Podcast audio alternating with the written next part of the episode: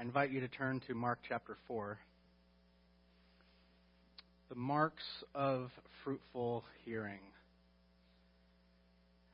This will conclude a pericope that began in chapter 4 and will conclude in verse 34.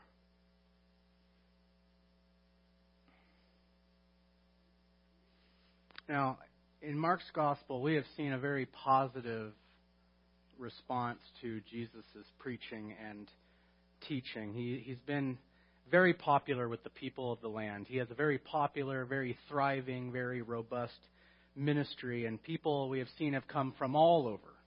They have come out of the woodworks. They have come from east, north, northwest, and south, and everywhere to come and to see Jesus and to hear Jesus and to see his miracles.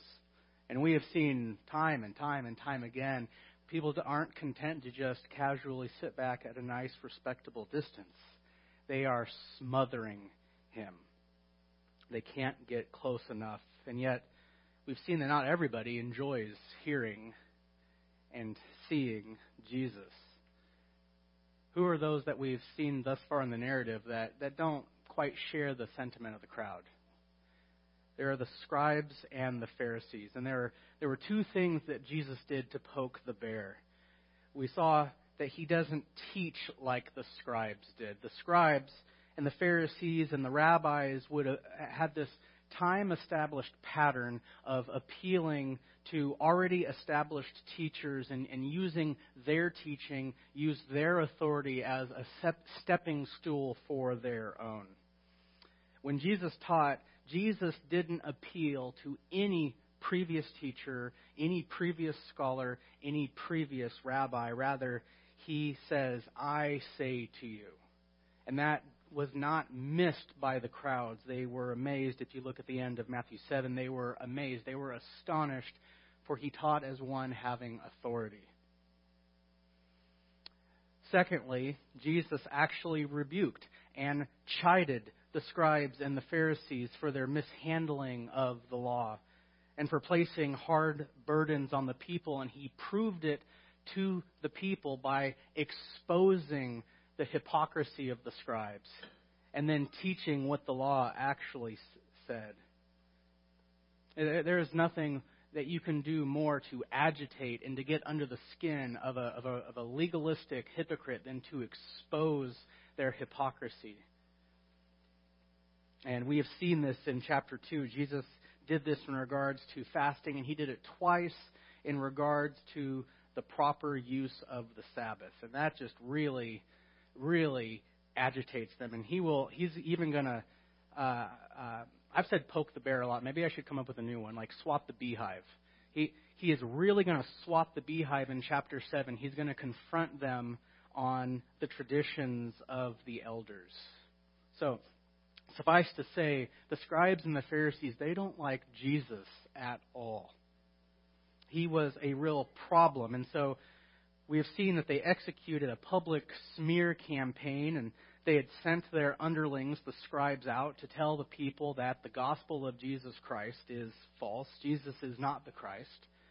Jesus is not from God, and he's not empowered by the Spirit of God. He doesn't do his miracles by the Spirit of God. Rather, he is demonic, he is possessed, and he is empowered and commissioned by none other than the ruler of the demons, which is Satan. And so the scribes were given authority, much like Paul was in, in the early chapters of Acts, to excommunicate and to shut out, to put out of fellowship those who persisted in following Jesus, those who continued to proclaim Jesus is the Christ, to those who would publicly abide in the gospel, they would be put out of the synagogue. They would lose the right to fellowship. Now, in our culture, being excommunicated from a church may not be a big deal because you can just go down the road to the next church and probably go there. But in this setting, there was only one synagogue. There was one assembly, one fellowship. And you all know how I love Sam's Noodle House. Imagine my angst if I were to do something atrocious and be uh, no longer welcome where else would I go for a delicious bowl of pho? Where would I go? I would go, it's delicious and you know it. I, I, I would I would be able to go nowhere. I, I have no options. It would be a big blow to me, and and and and, and this would only be more so to think you can no longer fellowship with your family. You can no longer be seen in public with other believers. Being put out of the synagogue was a big blow, and you would quickly become a pariah you would quickly become an outcast in the society. You would be someone to be shunned, someone to be avoided. And so we see, beginning in chapter 4, we see a developing departure of the people. There, there's still a swarm around him, but people are beginning to depart, and inevitably the crowds at large will reject Jesus. After, and, and that's astonishing. After everything that he's said, after, after everything he's proclaimed, and after all of the backing up of those proclamations by divine power and the affirmation of Scripture. Astonishing. And so, to explain this to his disciples, to, to those who will remain with him, Jesus gave them a parable which we looked at last time, two weeks ago. He gave the parable of the soils.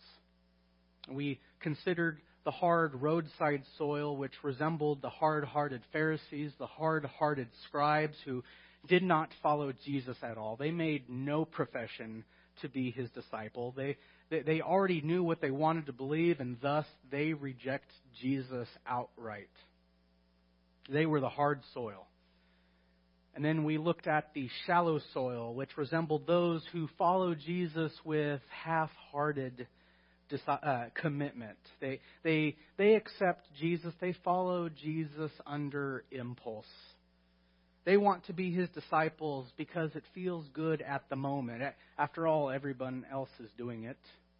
It's popular to be a, disciple of Jesus. And, and let's face it, he can do amazing things like multiply food simply by blessing it. Who wouldn't want to be on Team Jesus when Jesus can feed you endlessly in the wilderness and do great, great things for you?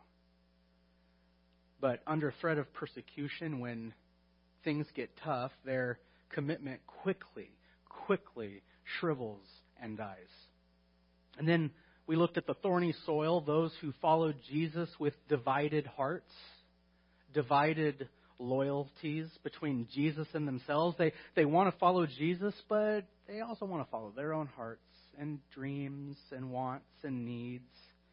And these disciples are eventually choked out by their own desires, by riches and pleasures and wants, and like the previous soils, they are worthless.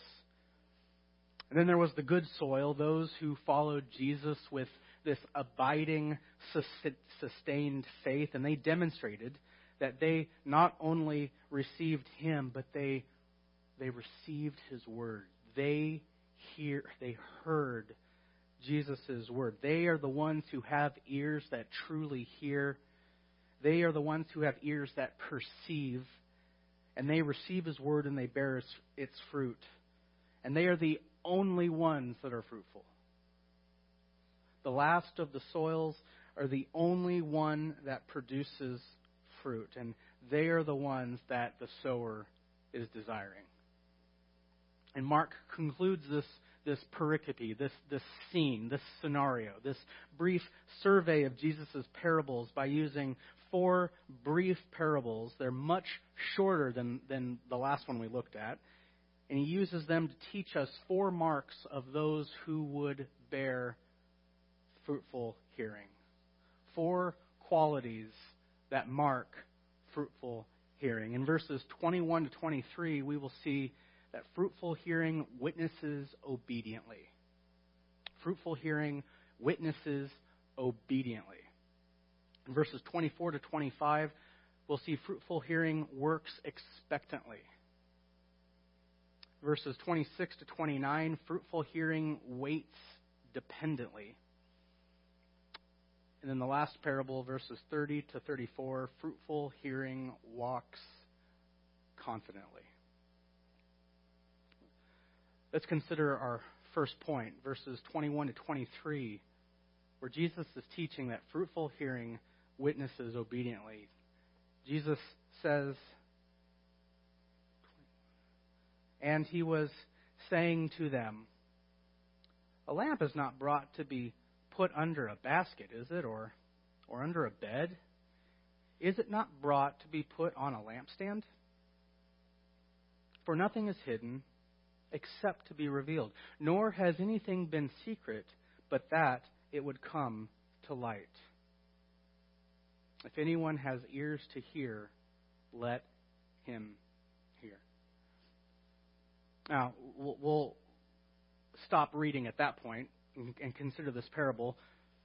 Jesus begins each of these parables, or Mark rather, begins each of these parables by saying that Jesus is speak, was speaking to them. You see that in verse 24. You see that in verse, verse 21, 24, 26, and 30. And there's a little bit of difficulty in, in, in understanding precisely who Jesus is talking to because who has Jesus just finished talking to in verses 11 to 20?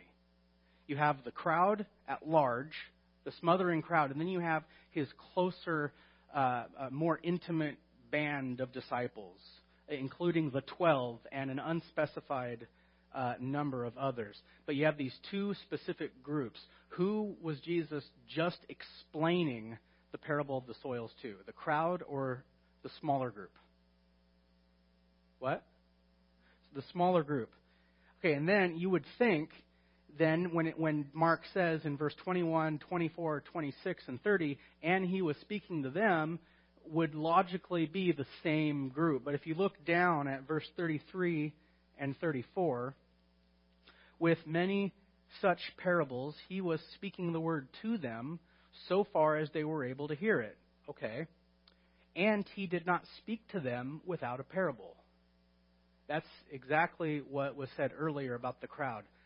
But he was explaining everything privately to his disciples. That's, a, that's what we call a disjunctive, a contrast. So, because of verse 34, I have to conclude that Jesus is now returned speaking to the crowd, that the explanation that we got of the soils was really something of a parenthetical thought, a, a parenthetical dialogue, as if Mark put, pushed the pause button when Jesus is speaking to the crowd, and he said, by the way, he, he would later go on to explain when he was alone with us. And now he has resumed, uh, he's hit unpause, and he's resumed playing, and Jesus is now speaking to the crowd again. And he gives them this parable, and he asks this rhetorical question Why is a lamp brought into a house? Deep, deep, profound question, isn't it? Why indeed? I mean, the number of hours that philosophers and scholars have settled, have, have dedicated, I mean, theses and um, uh, what's that big old 200 page paper? Dissertations have been written trying to. Ex- no, I'm, I'm being facetious. We, we know why lamps are brought into a house. Now, we, we have all kind of lamps. We, we have big lamps, small lamps, fancy lamps, uh, economic lamps. But the majority of the ancient Near East lamps were basically like this. This is a this is a lamp that Jennifer and I picked up when we were in Israel two years ago, and uh, a lamp would be something very similar to this. It would be a, a bowl, a little pitcher, a little saucer, basically a little reservoir, and you would you would put oil in it, and then you would either uh, put a little wick that would float in the oil, or this one you could you could put the little wick through this little hole, and the oil would would be soaked up into the wick, and you light the lamp, and it provides light. And that's, that's really what lamps do best, is to provide some light.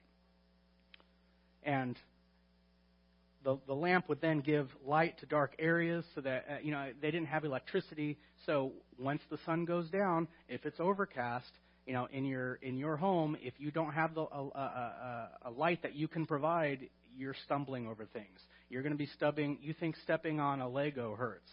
Imagine stepping on a piece of metal back in the old world. So the light would give light to dark areas so that you can see and you can go about your business uh, in, in, in, where you would otherwise have great difficulty or even possibly harming yourself. And people haven't changed much. And I imagine just as just as I am quite skillful in dropping things and bumping into things, I imagine in Jesus' day there were many who stepped up to the task of being adept in the same skill. And dropped lamps filled with oil don't work very well when they are dropped. So, to keep lamps in a condition where they would w- work well, what is done with them? Do you walk? Do you walk around? Does the parable say that people go walking around carrying these lamps to and fro? What does the parable say is done with them? It's put on a lampstand. These would be uh, uh, uh, sturdy tables or even shelves that would protrude from the wall, and they would be placed in secure locations, strategic lo- locations that would grant protection and stability to these little lamps, and they would also be put in such a place that the light that they give off would, would be of uh, maximum benefit to those. And I just, that just sounds like a bright idea to me. So, just as in the parable of the soils, new, our newcomers, uh, you, you have to feed them in on how I work here.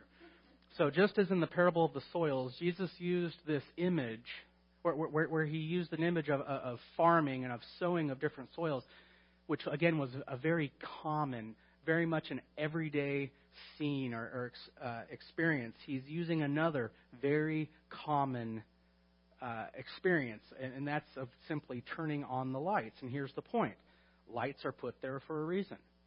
Why is the lamp brought in? The lamp is, is lit and is brought in to be placed under a basket. I mean, the, the basket here is the, it would be would be the large sack used to hold the grain that that that was used uh, previ- in the previous parable for sowing and farming, and you know it would be an absurd waste of resources to to bring in a lamp that you you've, you've bought the lamp with your own money, you've bought the oil with your own money, you've lit it outside, you've uh, you've you've brought it in, and now you take this bag of grain you've which you've had to fill either with your own back or fill by means of purchasing with your own money. You, you, you dump the sack of seed out, and then you take the lamp, put it on the ground, you take the, the bag, you put it over the lamp. That's not what lamps are for. Amazing. And, and likewise, um, neither, neither would be placed under a bed. The, the, the, bed in the ancient Near East, for the Jews at least, in Palestine, was a simple board pallet, it, covered, often covered by a simple cloth, and it would, it would lay flat on the floor.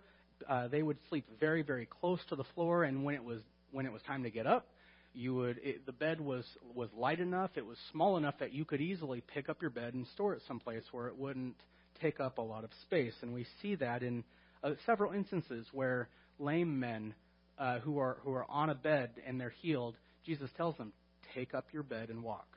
So the beds were small and light enough that they could be um, that they could be picked up and, and removed. They're also, which means that they were made out of wood. Now, what would happen if you put a, a wooden board pallet over a, a lit lamp filled with oil?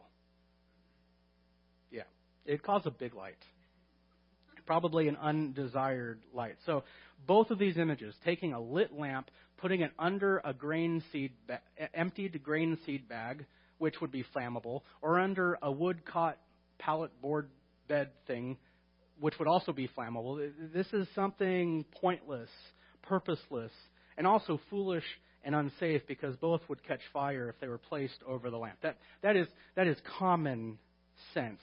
Everybody knows why the lamp is brought in, and that is to let it shine, to, to give light. And I, I just had this most amazing discovery in all the commentaries that I bought uh, over the years.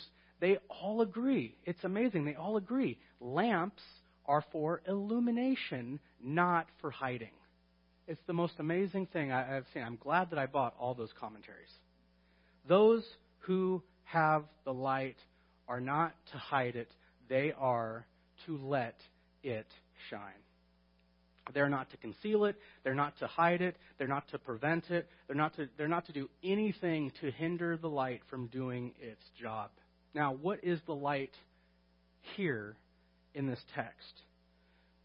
biblically speaking, it, light is really the standard metaphor for truth in, in the Bible. And in the context of the Gospels, it is the truth of the gospel message itself. It is the truth of Jesus Christ that he that he, Jesus is the Messiah. He is the fulfillment of all the Old Testament prophecies, and that the, the, the kingdom of God has arrived and is on, so to speak, is on the doorstep of Israel.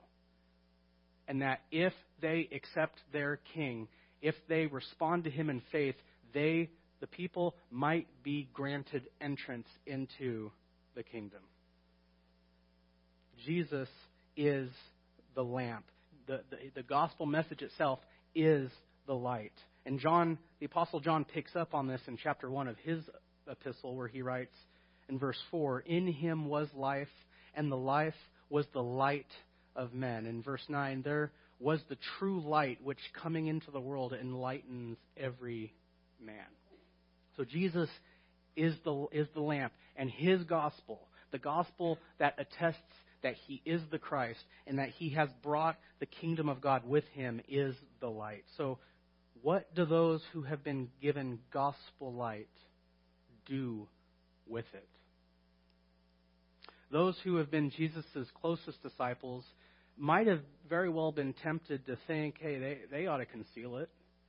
I mean, after all, Jesus himself has begun concealing the truths of his teaching to the crowds. You, you remember that from the last chapter, or from the last section.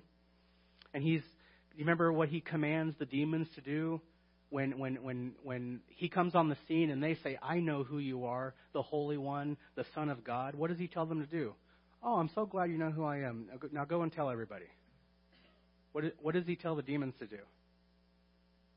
Silence do not speak. And so there's this temptation to think maybe we should not stop telling people.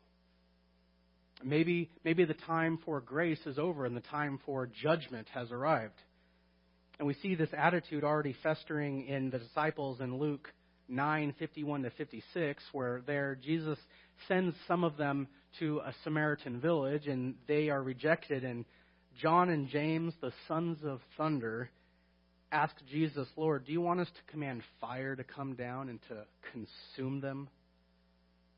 And so maybe they thought Jesus's Jesus' identity is privileged information. It, it is only reserved for those who are special enough to know, only for those who are worthy to know.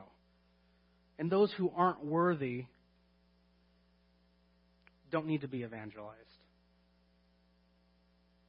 Instead, the, the privileged, the worthy, the enlightened, those who are smart enough and intelligent enough to, to have accepted Jesus, they now have the right, the privilege, the prerogative. They get to call down the hammer of God's judgment on dirty, rotten unbelievers. Can you think of an Old Testament prophet who fell into this trap? Got swallowed by a fish. That changed his mind.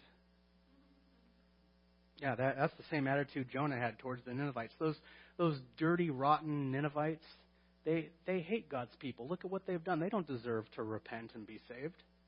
Let God's wrath fall on them. Well, God changed his mind.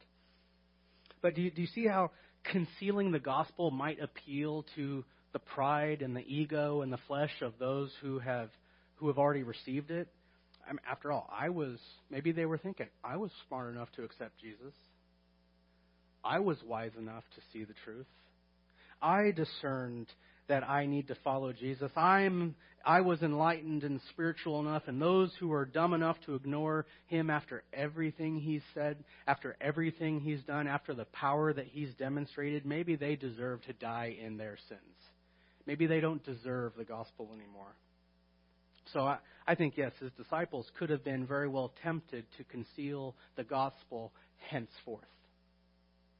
They might have been tempted to see, conceal the gospel henceforth, but that's not the plan. So Jesus continues and he states the obvious reason for bringing in the lamp, which is to put it in a place where it can and it will shine, and in so doing, give light to those who will benefit from it. In response to those temptations of the disciples to think, hey, we don't need to evangelize. We don't need to turn the other cheek when we're rejected, when the door is slammed shut on our face, when, when we're ostracized. We don't need to go, we don't need to continue evangelizing them. I think in response to those thoughts, Jesus says in verse 22 For nothing is hidden except to be revealed, nor has anything been secret but that it would come to light.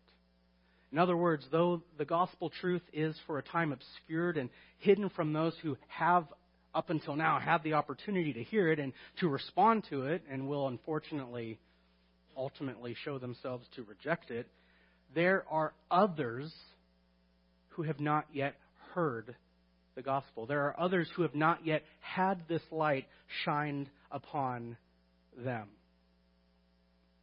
And those people will need someone who have been given the light to take the light to them and to offer it to them. The time has come for those who've had ample opportunity, plenty of chances to repent and to believe and to be saved. The time for them has come to a close. The door for them has shut. And that privileged time of being exposed to the light and the clarity of the gospel has drawn to a close. For them, the offer of the kingdom and the message of the gospel is, is concealed, it is hidden, and it is made a secret.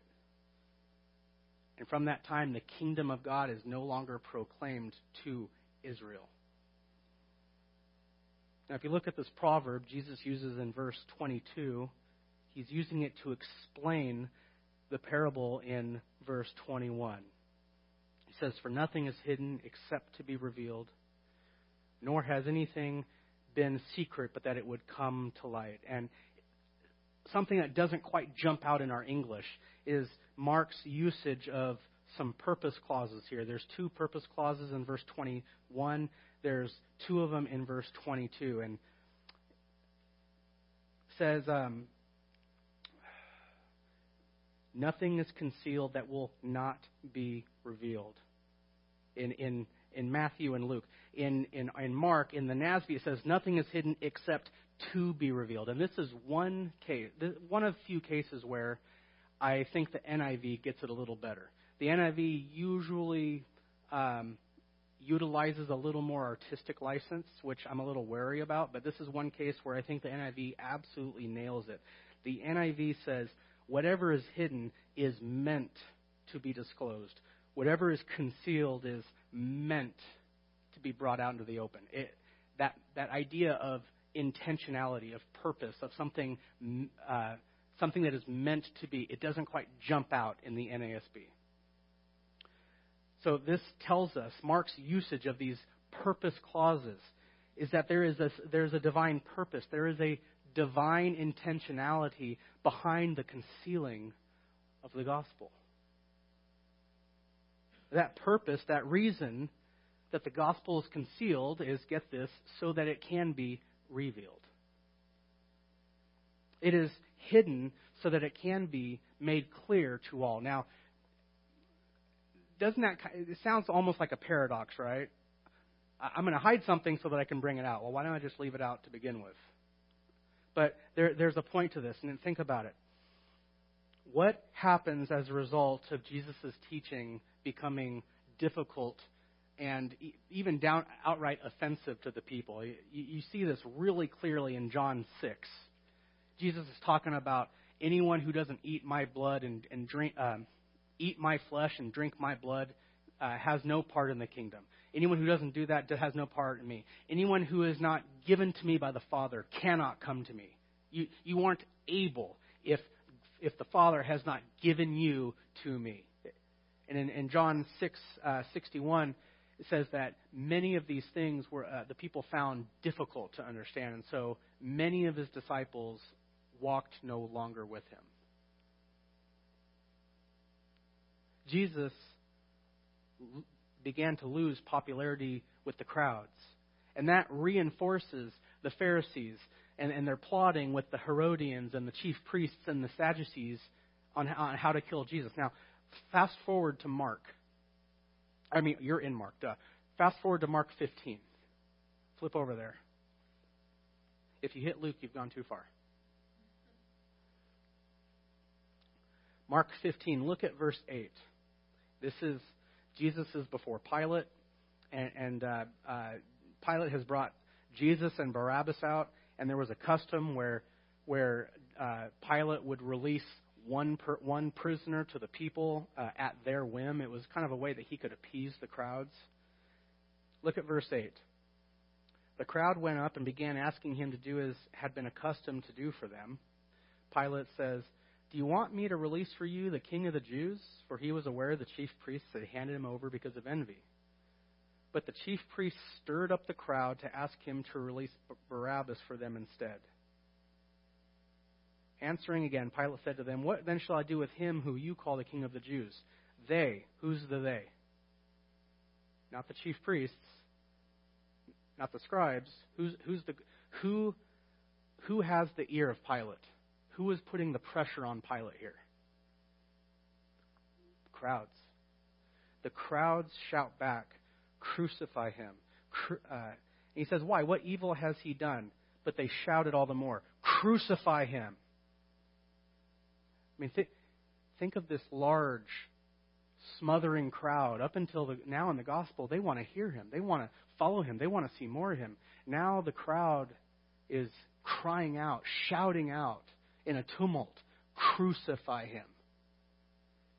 And wishing to satisfy the crowd, Pilate released Barabbas and handed him over to be crucified.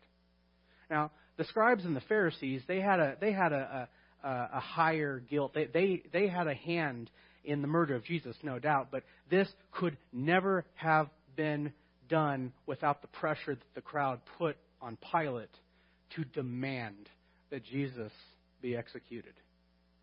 Now, let's, let's follow this through. If Jesus hadn't been executed by the Romans on the cross, you don't have Calvary. You have no resurrection. You have no ascension.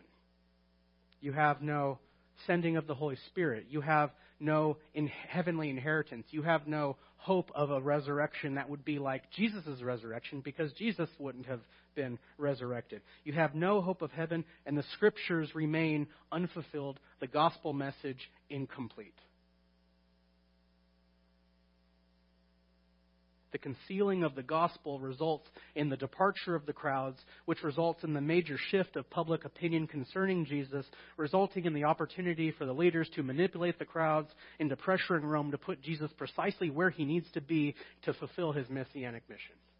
Do you see the divine intentionality? I don't see any heads go. Do you, do you see? Do you see the purpose? Do you see the intention? The concealing was the means by which God was putting the lamb precisely where he needed to be to be slaughtered. So, for a time towards the Jews, the gospel had to be concealed. The, the proclamation that the kingdom was at hand, that the king was present, that needs to be hushed. Because those who didn't have ears to hear, those who didn't have a heart to believe, those who really weren't his disciples anyway, they have a part to play. And that is to serve as God's divine means for handing over the king to be slaughtered. Robert Stein says, in, his, in their unbelief, those who opposed Jesus unknowingly carried out the divine plan that the Son of God give his life as a ransom for many. The light needed to be covered. It needed to be hidden and concealed so that the lamp might become hated and rejected and tossed aside and put outside the camp and fulfill his purpose, and as a result, be placed on the lampstand for all to behold. Now, post resurrection on the day of Pentecost, turn over to Acts chapter 2.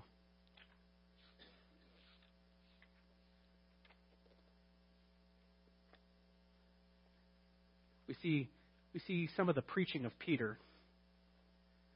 In 22, men of Israel, listen to these words Jesus the Nazarene, a man attested to you by God with miracles and wonders and signs which God performed through him in your midst, just as you yourself know. I imagine some of these men were prob- had probably accompanied Jesus during his ministry. This man, delivered over by the predetermined plan and foreknowledge of God, you nailed to a cross by the hands of godless men and put him to death. But God raised him up again, putting an end to the agony of death since it was impossible for him to be held in its power. You go down to verse 32. This Jesus God raised up again, to which we are all witnesses. Therefore, having been exalted to the right hand of God, and having received from the Father the promise of the Holy Spirit, he has poured forth this which you both see and hear. And then look at down verse 36. Therefore, let all the house of Israel know for certain that God has made him both Lord and Christ this Jesus whom you crucified. The light had to be concealed to get Jesus to where he needed to be in order to do what he came to do.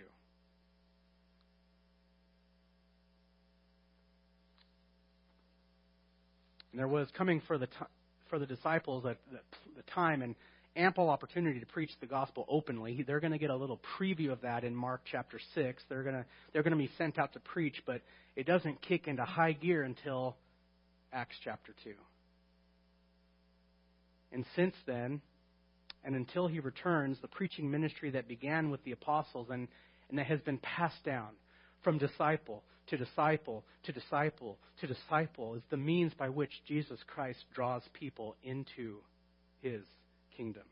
And that is how God saves people. That is how God saves people. He gives them the light of the gospel through the means of a preacher, and He saves some of them, just like the soil. And everywhere the gospel goes, it will in some places land on good soil. And what is needed is an obedient response on the part of Jesus' disciples, and that takes us back to the original point. Fruitful hearing witnesses obediently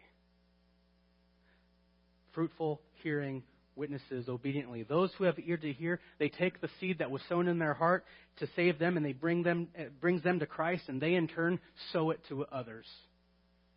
The seed that was sown in the field of their own heart, they sow in the fields of others. Let me ask you, who can we be witnessing to today? Friends, family, co-workers, our neighbors fruitful hearing witnesses obediently. The God that has called us to salvation calls us to call others to believe the gospel. Fruitful hearing is to take the light that was shown to us and to show it to others. Now, there are two considerations that I want to bring before you that I think will make your sowing a little more joyful, a little less, uh, um, more joyful. One is to not think too highly of ourselves. Don't think too highly of yourself. As, as in with the parable of the soils, was there anything told about the sower? Did we, were we told how uh, charismatic he was, how, how much charm he had, how skillful he was? Were we told where he was trained, what his pedigree was, if, if he had a nice suit, or what kind of car he had? Or how good looking he is? What about his ability uh, to to sow? Did what, did he have a good arm? Was was he was he rightly trained? We're not told anything about the sower. We're told absolutely nothing about the sower's ability to ensure a fruitful harvest, and that's the point. The potency for the fruitful sowing lies not in the sower. The potency for fruitful sowing lies in the seed and in the nature of the ground upon which it is sown. In other words, the gospel is enough, and the condition of people's hearts determines how they respond to Jesus. It's not you. It's not, it doesn't matter how charming you are. It doesn't matter how good looking you are.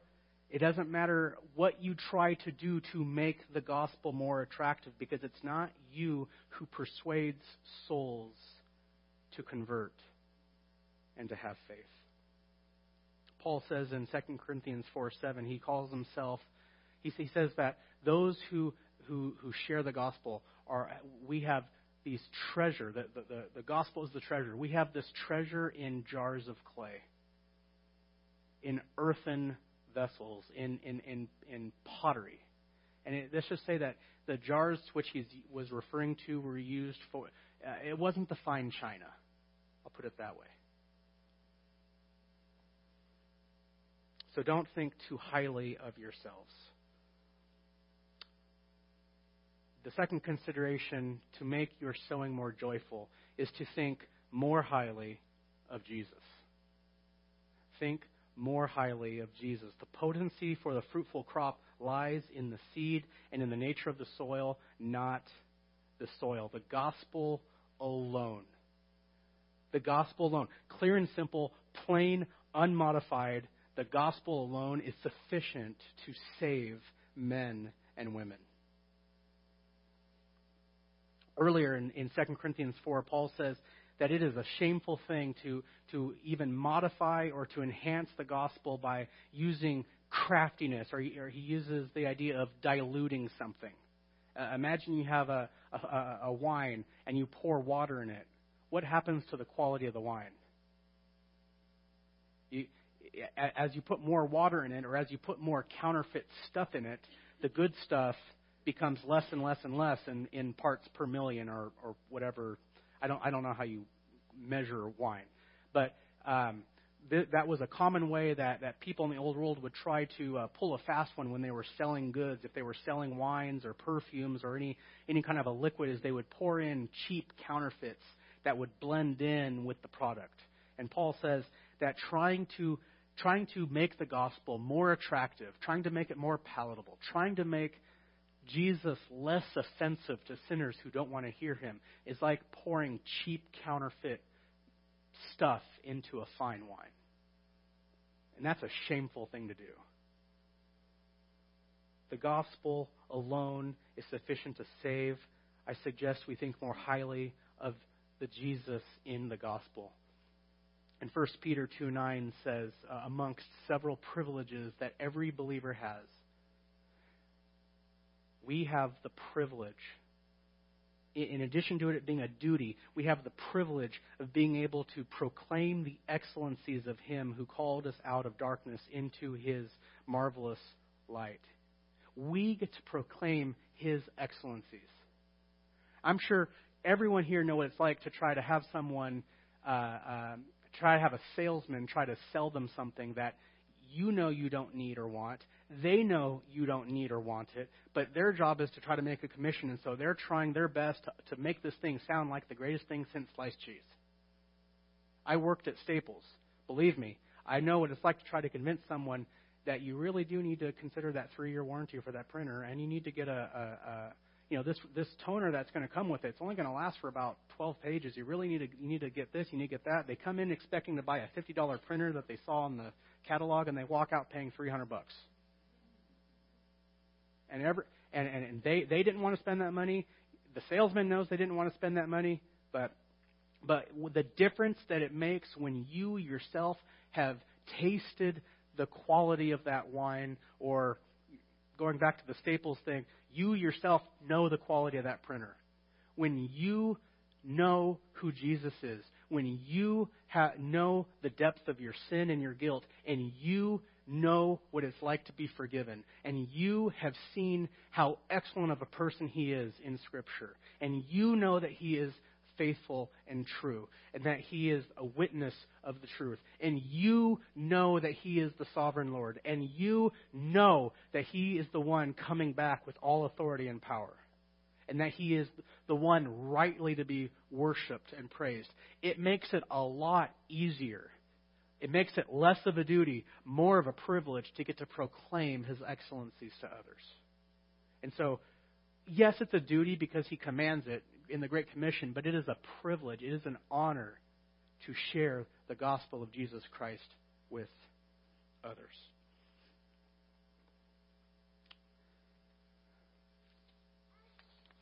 That was point one. Now, point two, I'm just kidding. We're going to look at points two, three, and four next week. But let's pray, and then we have a, we'll have a time of communion, and then we'll close our service. Lord Jesus, we thank you for your mercy and your graces in revealing yourself to us, in giving us ears to hear, Lord. We know that truly hearing ears is a gift that you have given. It is a prerogative of God. It, it, it is a working of God to open up closed ears, to break up hard, untilled soil, to remove stone, uh, hearts of stone, and to put in hearts of flesh, and to make men and women receptive to the truth. We know that uh, that, that is a work that you do, and we thank you for the mercy that you have shown sinners like us by giving us those hearts. We thank you for the gospel of Jesus Christ, for the assurance of complete forgiveness of sins, and for the promise of eternal life, and for the promise of a heavenly inheritance. We thank you for being so good to us. Help us to be more mindful of, of these promises. Help us to be more sure of our salvation and, and give us boldness Give us clarity of mind so that we may more freely and more joyfully share this gospel with those that you place in our, in our fields, or rather, in, the, in whose fields you might place us to sow.